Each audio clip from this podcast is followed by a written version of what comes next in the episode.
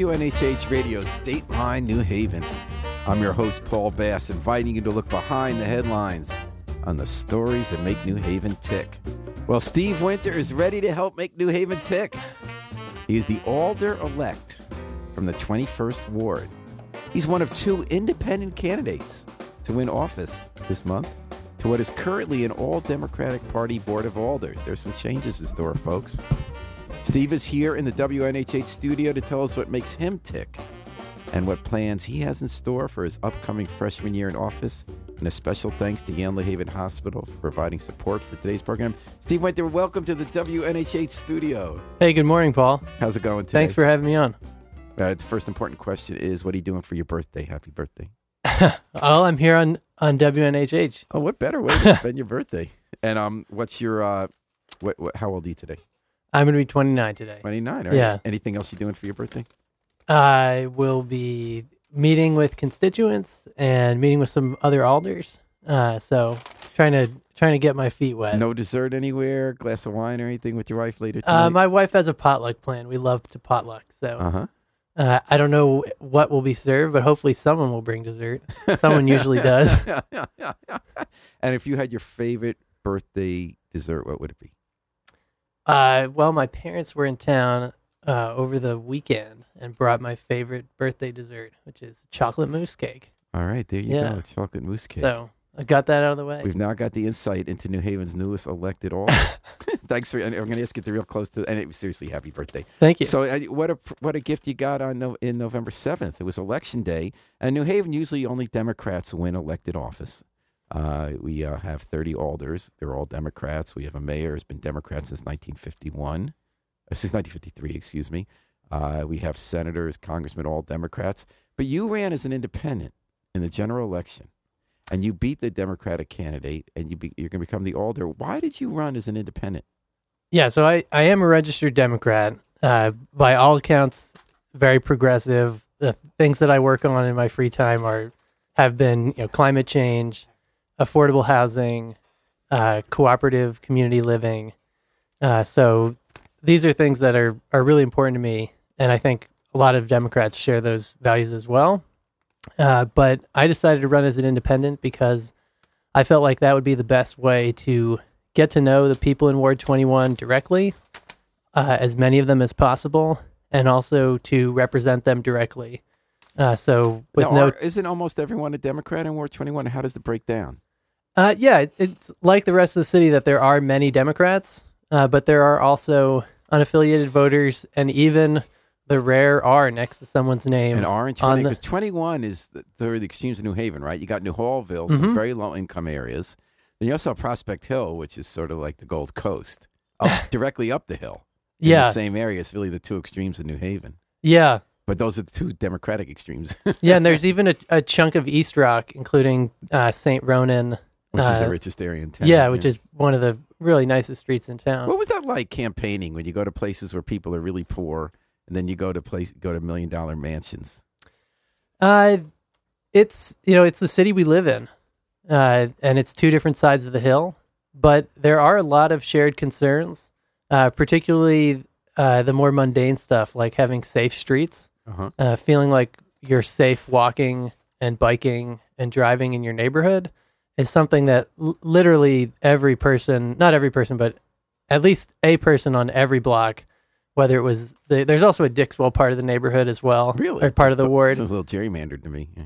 It's Oh, uh, that's right. You got the Florence Virtue Homes. that's correct. All the way down to. I Kind of to want to get back to that because you talked about cooperative living. Yeah. yeah, all the way down to uh, Dickerman Street. So it goes a little bit past Florence Virtue. What a weird ward. And Yeah. How far into Newhallville does it go? Uh, it goes up to Sherman and West Hazel, and then Uh-huh. it cuts across uh, Hazel to Shelton, and then down over to Thompson, cuts across Thompson to Winchester, and then down Winchester to That's so Division crazy. You and have- up over the so hill. you have Winchester and Division, and you have the whole Sheffield Avenue up the hill there. no, Sheffield's the other side of Winchester. Now that's crazy. Yeah, So, so, you're because because you were you, Prospect Hill is to the east of that whole Sheffield chunk of Newhallville. You're going around it and then under it, under the bottom of the hill, back toward downtown.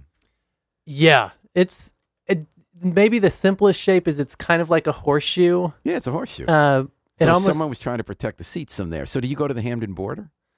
no. So Delphine Clyburn is to the north, Okay. and so it it really is a piece of everything. You It's have a Albertus piece. Magnus, or is that No, that's Ward 19. Okay. So So the idea is you got Newhallville and Prospect Hill. Now that it's almost all. Uh, is the chunk of it the Newhallville Dixwell part, not Prospect Hill?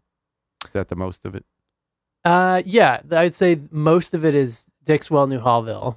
Uh, So that's mostly African American. yes, uh, Prospect Hill is mostly white. yes, You're white. Your opponent was from that neighborhood, Rodney Williams, and he lost. And he said the reason he lost was that the white people voted and the black people didn't. Was that true? Uh, no, that's not true. Was it Uh, even close to true? there were folks from from both sides of the hill and folks on the hill, uh, and Prospect Hill actually is the most. It's one of the most uh, densely Asian parts of the city. Not our not our small slice of it. Our Mhm. slice is almost entirely university buildings that don't vote. Mhm. A handful of apartment complexes. So it uh, sounds like numerically it couldn't have been possible that it was just a white turnout. I yeah, so I guess first thing I would say is I haven't yet gotten the voter participation data from the registrar's office, so I wouldn't want to. This is all speculation Well, as far as I'm our concerned. But reporter Markeshia Ricks went out with you, and you spent endless hours in the black community yeah, campaigning. yeah, and I I know for a fact that there were folks who were uh, black, white, Latino, you name it, who I know came to me afterwards and said that they voted for me. Well, actually, you So- were taken around the neighborhood by prominent African Americans who supported your campaign, like Brenda Foskey Hill, who's Yes. the new, uh, who was the former alder. So, what was that like? How did you feel as like the white guy who didn't grow up there, going into that neighborhood running against the black guy? Did you feel any kind of racial issue there?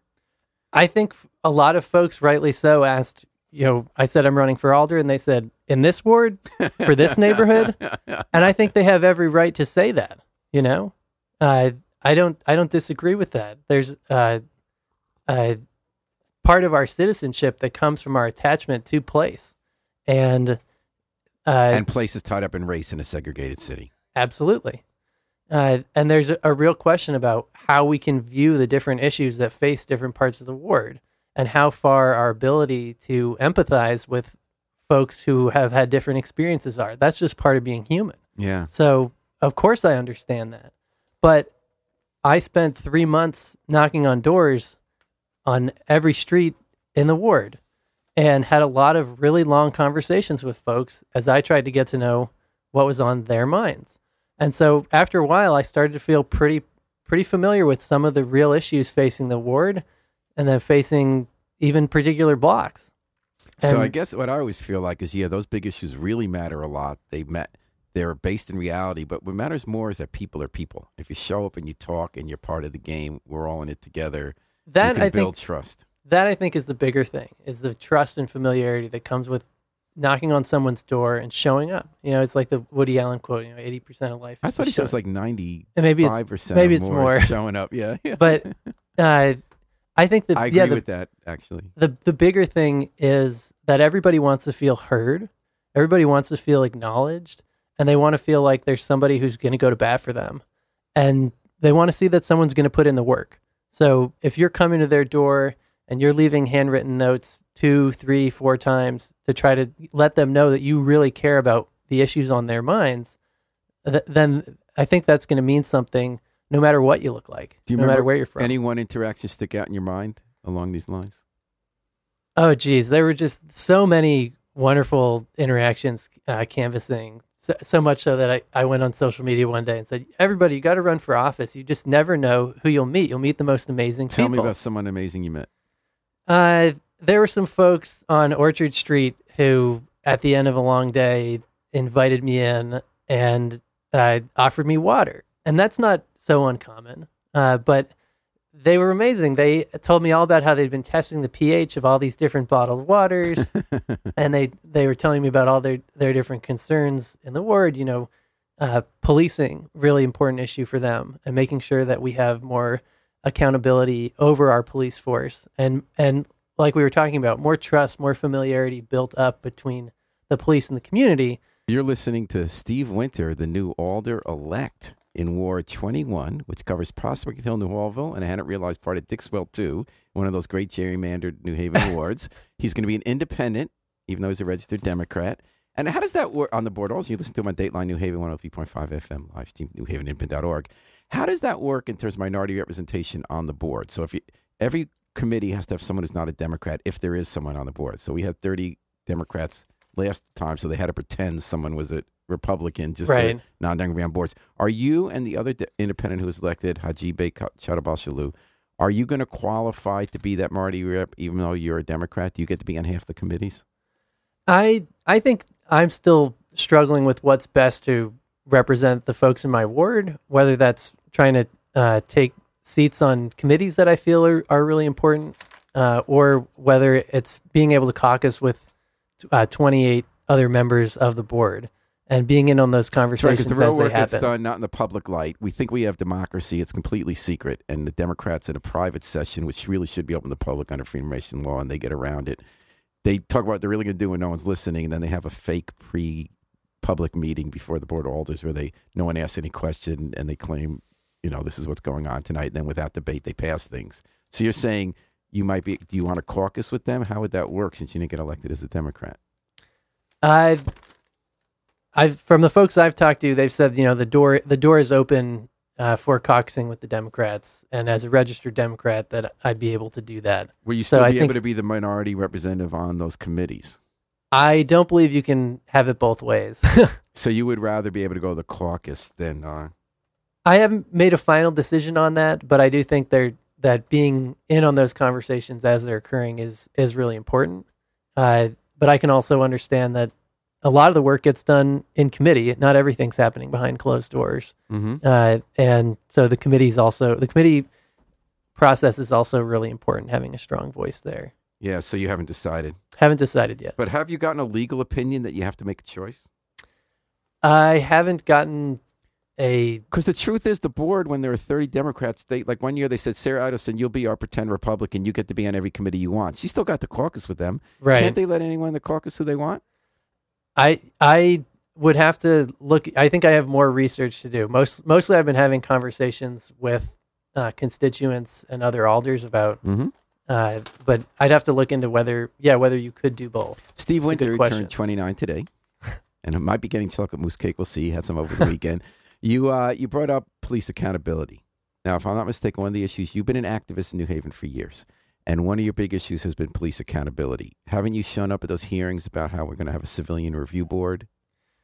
I I did not make the last hearing back in April. I wasn't able to go to that, uh, but have been talking about civilian review board since I was arrested by the New Haven police in 2010. at the raid at the elevated, elevated nightclub. And how did that? What? What? Why did that lead you to civilian review board? What happened that night at Elevate, and how did that affect your opinion about about uh, public accountability? That was a really eye-opening night for me as a young a young white guy. What were you doing in town that night?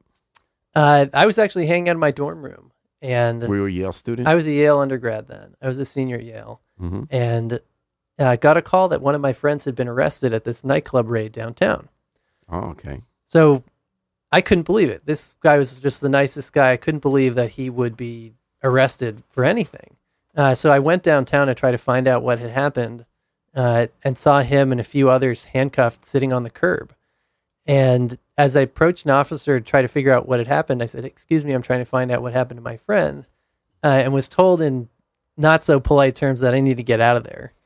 And while I was backing up with my hands over my head, a second officer came up behind me and handcuffed me. I didn't even see him coming.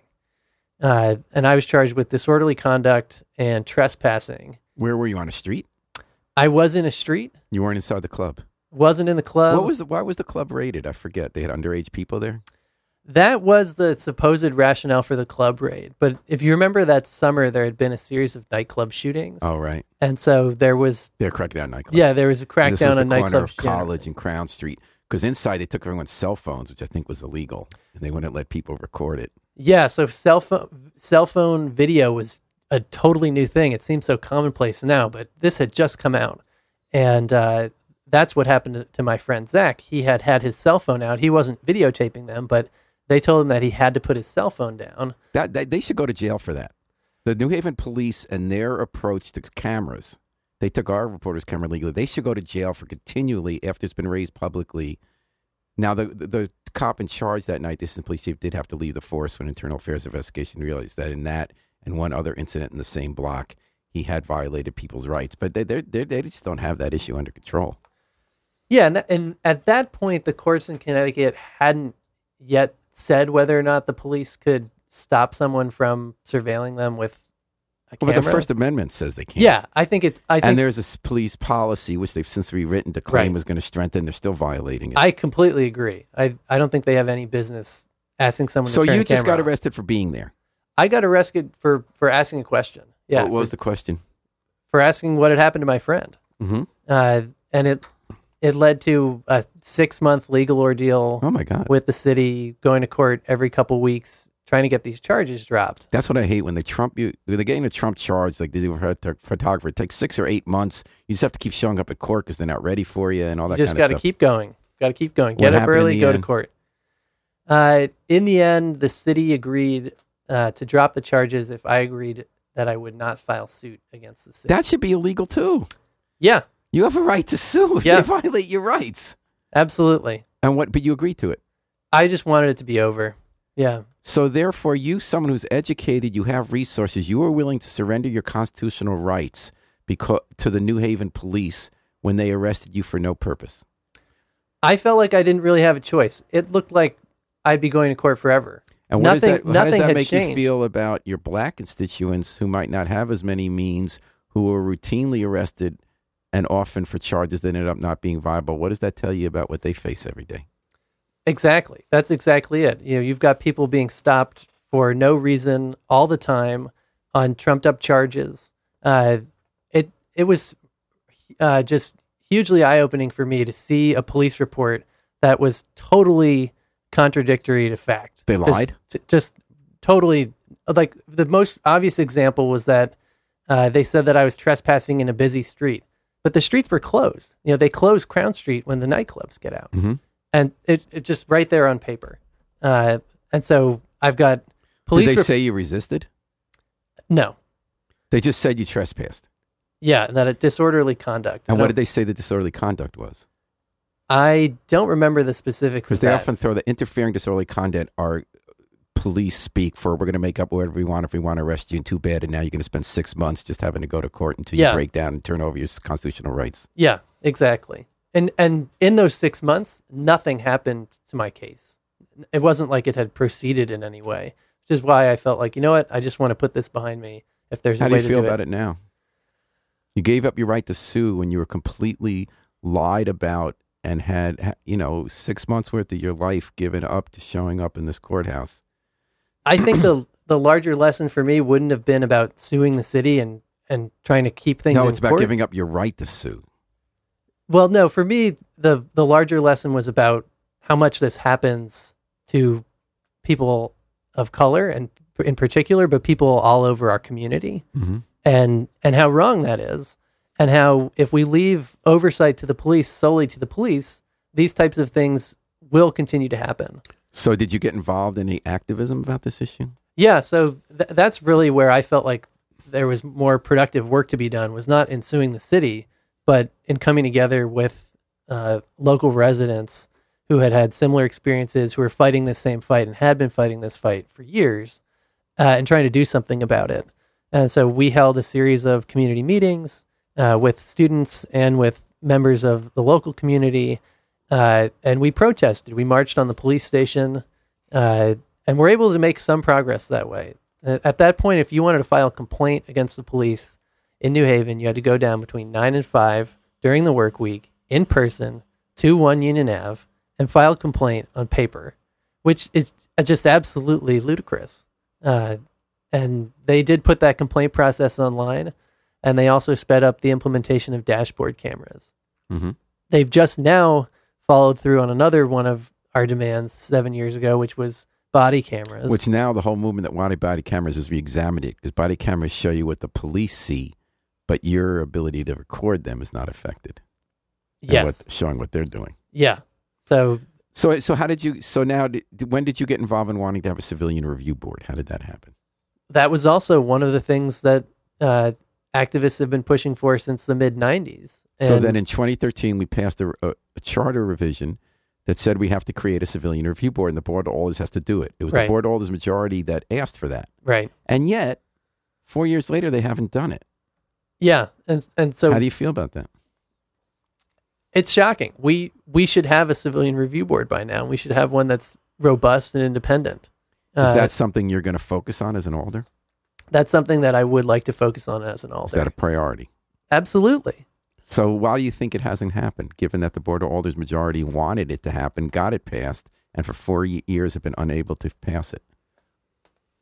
Well, I think there was some confusion about subpoena power. There and- is because they can't give it subpoena power. People say it's going to be toothless without subpoena power, and we have a Board of Police Commissioners that has subpoena power. That's so some people are saying, why don't we just call them the Charter Revision Commission, but change the way it's appointed so that it can more reflect the community?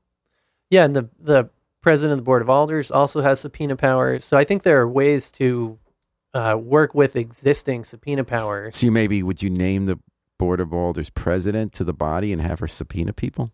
That yeah, that would be one approach. Or I think the board could uh, request a subpoena if they look. We have this particular case. We are we are missing testimony from this person. We need you, whoever it is that they decide to be the go-to person with subpoena power, to bring this person in and compel them to testify. So you'd have to hope for the cooperation of the board president. So you really Yes, is that what you're looking to do? Go ahead and, and, and write something in there about making use of the board president's police uh, subpoena power. I know that some of the activists who are working on this are are thinking along those lines, whether it's the board president or another official with subpoena power. How, as an alder, would you make this happen? And do you feel it needs to have subpoena power? I I do feel it needs to have subpoena power. Yeah. Why, why is that? Uh, in other cities, that there's no city really that has a perfect civilian review board. Every every city has run into issues in one way or another, but subpoena power has shown to give boards real teeth in trying to resolve uh, these types of cases and get testimony when it's needed.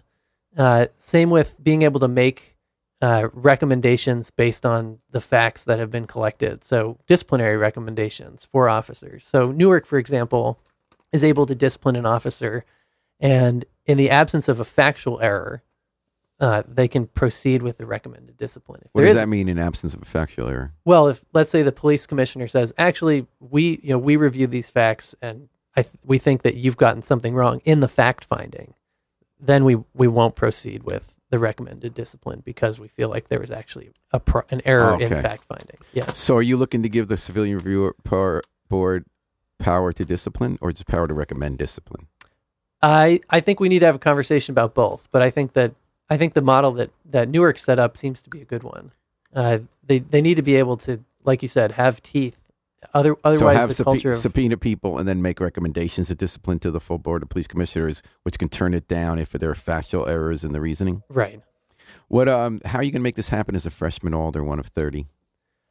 Well, we need you need 16 to get anything passed, right?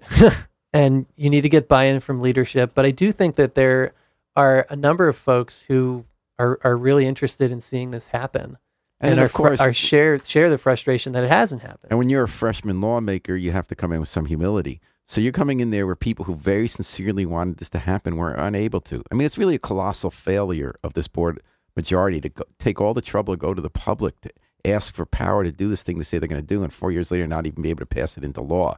So why would you be able to do it when, say, Jessica Holmes, who was very sincere about it, couldn't do it? I don't I don't want to make this about me or about any particular alder. There are 10, 10 new board members this year, so a whole Wow. one one third of the board. Which didn't say they're all completely new like me. You know, you've got Ab- Abby Roth coming back, uh, and uh, but you have you have a whole bunch of new alders coming in, new energy, uh, new ideas, new approaches, and so I'm hopeful that with that new cadre of folks, that there's an opportunity to push something like this through. I think it's it's been long enough. All right, and you're listening just right enough to Steve Winter, the new alder elect in Ward 21. He ran as an independent. He's a registered Democrat, and he's uh, talking to us on Dateline New Haven and WNHH FM, your home for community radio at 103.5 FM, live streamed at New Haven Independent. So, Steve, where'd you grow up? Rhode Island, Where town? uh, Providence, and Right. then uh, my parents moved to Provid- uh, moved to a town called Tiverton. So Providence must have given you a feel New Haven kind of right. Yeah, I was just talking to someone about this yesterday. That like Providence and New Haven are like like bizarro brother sister Yeah, cities. yeah, I get that feeling. Yeah, like are there's- more rivers right in the center there. there's there's some things that feel so similar, and there's some things that feel so different. Like there are no Portuguese, very few Portuguese people Yeah. uh, in New Haven, whereas Providence has this huge Portuguese population. yeah, I'm going to ask you to get close to the mic. Oh, sure. And uh, so then you came to Yale to study what? I ended up studying philosophy at Yale. And uh, how is something you learned in philosophy going to be put into practice as an alder? I studied ethics, so uh, in terms of trying to make make sound decisions, uh, things that are based in what's right and what's wrong, things that are arrived at through democratic consensus. These are all things that I've studied or or lived or practiced. Uh, yeah, as a, as a student of philosophy, and then uh, later living uh, cooperatively in a cooperative home. So This thing, and I want to get to that. Yeah. So then after college, you went to Colorado. What brought you out there? my wife had ovarian cancer. Oh, uh, diagnosis at 22. oh my goodness! And And what? How old were you when you got married?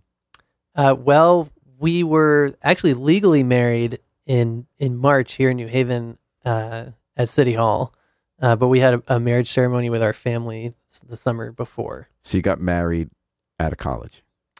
Uh, we got married in the summer of last year, so summer of 2016. Before you graduated. Uh, Oh no, after, li- after graduation, Okay, okay. And then she had ovarian cancer, but she survived. she did. Yeah, But what brought you to Colorado for that? Is that where she's from? her family's in in So Denver in the mountains. And she she made it. She made it. How's yeah, she doing now?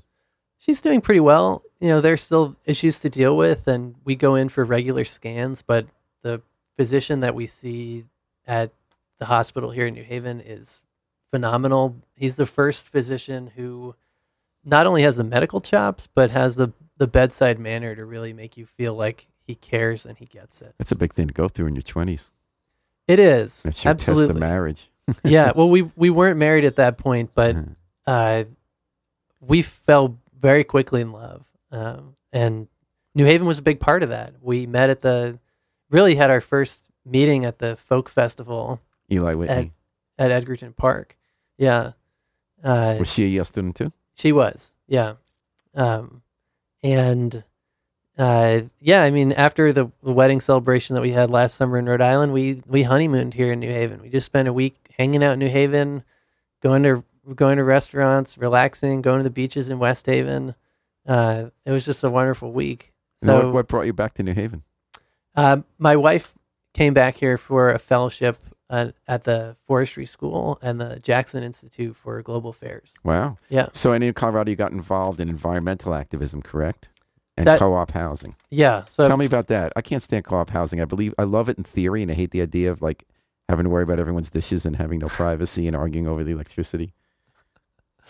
Uh, a, a, I think, a, yeah. There's there's things to love and there are things that are challenging about living cooperatively, uh, but the community and the food were huge benefits of it. Was this in Colorado? This was in Colorado. Yeah, we we found that uh, when we moved to Boulder as a place for Emily to heal, that the only place w- way we could really afford it was to live with a, a lot of other people, which was fine for us. We enjoyed that, but uh, it was also illegal. Boulder has these stringent occupancy limits. You can't have more than three or four unrelated people sharing a single family dwelling in Boulder. Uh, so we thought, you know what, as long as we're good neighbors, that that won't be an issue. And for years, it wasn't. Uh, and over those years, the house grew from a group of people living together into an organized cooperative with weekly meetings, uh, shared meals five nights a week, uh, a regular Shabbat dinners uh, on Were Friday lot, a lot of. Jews there. Uh, Emily and I are both Jewish, and occasionally we I love Shabbat dinner. That's Yeah. the best part of the week. Yeah. it's So like when magic it, it it really was magical that in and non-Jewish people love to be part of it. Yeah, so we, we would have these Shabbat potlucks uh, every week or every other week for years, and it's just amazing that if you set aside time for togetherness with people and everyone brings some food, that it's always just the most wonderful experience. Um, and that was something that that community really made possible. So on the plus side, outside of the like you said, the the meetings and the bickering and bringing new people I in and deal with the people leaving, I believe in democracy. It's just a lot of work. democracy is an endless meeting. But then they tried to boot you guys under the code in Boulder. Well, so then we we decided we wanted to get active on this issue. It really wasn't fair that uh, people were having to leave Boulder. They were getting kicked out of their homes because uh, they had more than three or four unrelated people living together. Uh, and one of the other, we, we so we tried to go after the occupancy limits broadly. That didn't work. Uh, we then tried to go after it for seniors. Okay, let seniors live in larger groups. That didn't work. And so uh, then we decided to try to advocate for a carve out for cooperatives. So for organized groups of people who are sharing their bills, sharing meals, uh, even sharing vehicles. Why why can't they live together? And ultimately ended up getting an ordinance passed that would allow for Wow. 12 people to live in areas where up to 12 people to live in areas where they're formerly were only allowed And you worked on that, so you saw how political activism could affect that. A- absolutely yeah And keep housing affordable. Yeah, keep keep uh, one of the few places in the city of Boulder uh, where housing's affordable, where the the median home is more than a million dollars. Wow. So it's all Uh, like the St. Ronan sites. Yeah, the uh, uh, so that brings me that uh, in New Haven we have a, uh, we've had a long running co-op like that, the Rochdale Cooperative on Elm Street. But th- what your experience points to me is more toward two other issues that you'll be dealing with as an alder. There's a hearing going on next week about um, affordable housing and about whether to have a moratorium on single room occupancy and whether to make it easier in this city to let unrelated people live together more affordably in a central area. Any thoughts on that? I, I, I, yeah, I think what what we can do to provide a diversity of housing options for folks, like you said, you don't want to live in a cooperative, but, but maybe someone like me does. We want to make sure that those affordable housing options and housing options more broadly are available to folks all over the city, uh, even in areas like downtown. And uh, the other big issue is housing cooperatives more formally. So, in your ward is one of the great experiments in housing cooperatives in the middle of the 20th century.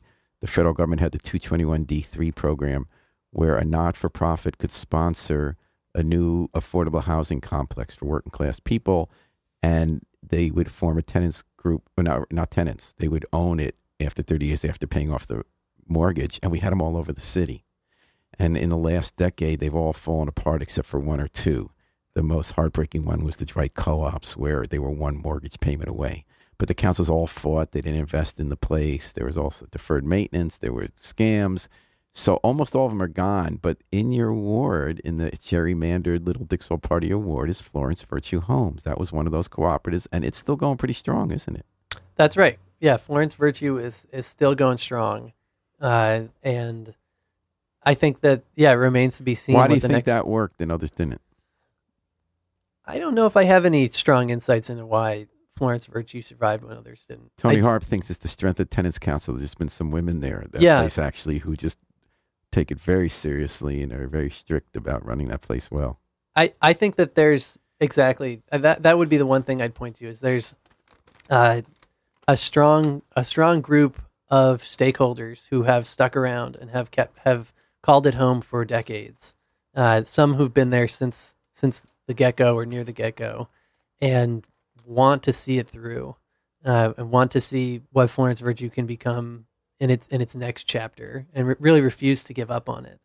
Uh, and those were the folks who who fought for fundings to get funding to get the uh, new roofs put on and and new maintenance. Uh, and so, th- yeah, they've they've also seen what's possible by by stepping up uh, and pushing the city and pushing the city. And state. they're in one of those borders that could easily be gentrified by Yale. Yale's buying up Goffe Street, leading right up to them now. I mean, they've gone down Dixwell Avenue, which isn't necessarily all bad. I'm just saying they've done it, you know, and, and upscaled it, and, and they want to hold on to that near downtown family community, affordable. Absolutely, and yeah, and the, the cooperative structure, you know, pr- potentially provides a way for them to continue doing that. Steve Winter, Alder Elect Ward 21 here on Dateline New Haven and WNHH. We got a few minutes left. Steve, what do you think about the role of the Unite Here Yale unions on the Board of Alders? They control a majority. Uh, some people say it's been a great experiment how in one city labor can bring grassroots concerns and leadership to the legislative body to make it stronger and challenge powerful institutions in town. They've been criticized in other quarters for pursuing a narrow agenda that just involves their fights with Yale, not always being upfront about what they're really arguing about when they hold up development projects and not being open with the public about what they're doing. The response back is that a labor agenda actually benefits everyone because higher wages at the biggest employer in town means everybody else's income can gradually go up. What is your take on their role in politics?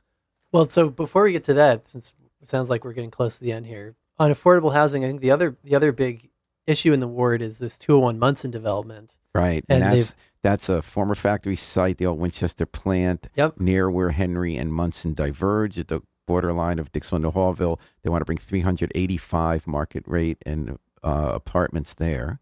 That's right, and they're they're talking about trying to get state some funding from the state, which I think will be tough to try to do 10% affordable. Right.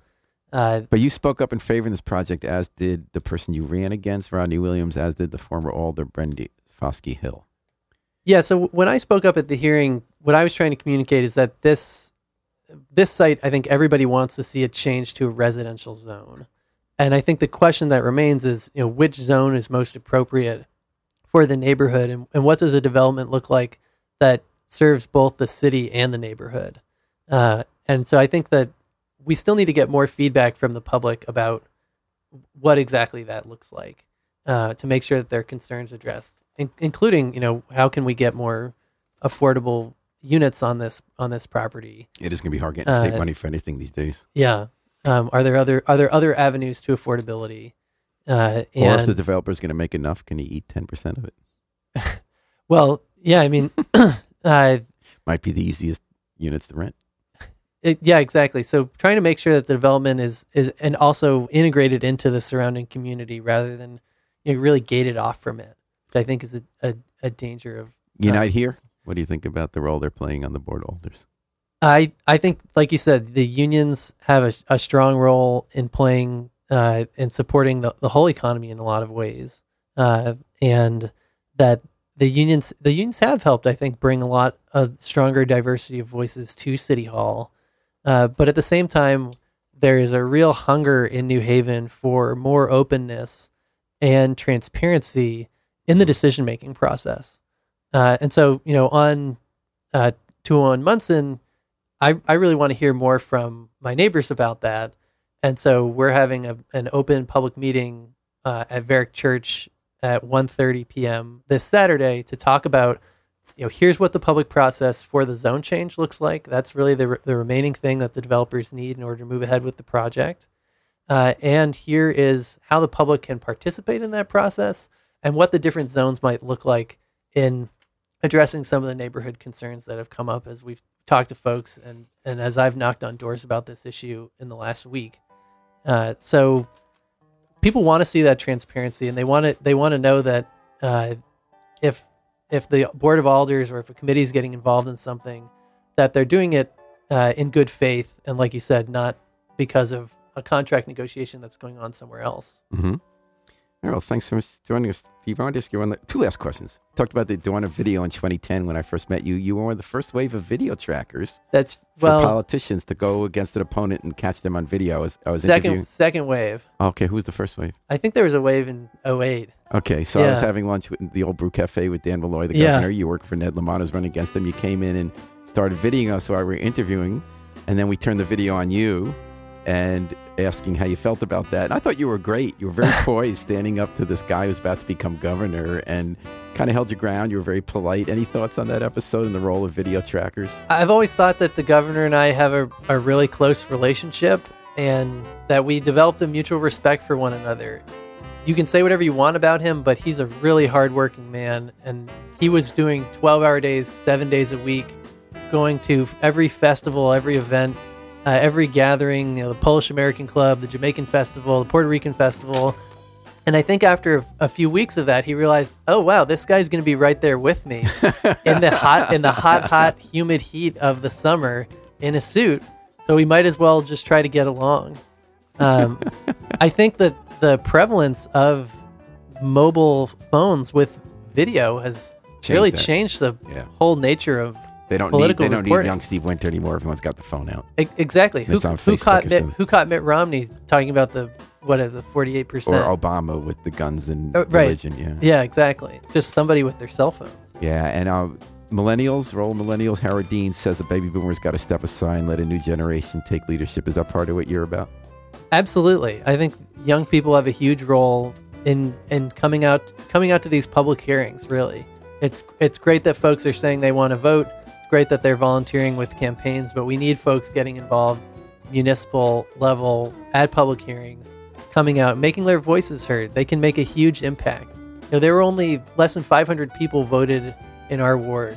So your vote on a local level has an outsized impact on those conversations. Well, thank you for showing up to WNHH and I hope you come back. I hope Yeah. you get to make a big impact, Steve Winter, on your first term as an alder, an Thanks for independently having elected me. alder, Ward 21. Appreciate it. Hope you get a great birthday dessert tonight. and um, I'm going to thank you for joining us, Dateline New Haven. Thanks to Yale New Haven Hospital for providing financial support. We're going to take it out with the Afro Semitic Experience performing I Wish I Knew How It Would Feel to Be Free from the group CD A Plea for Peace.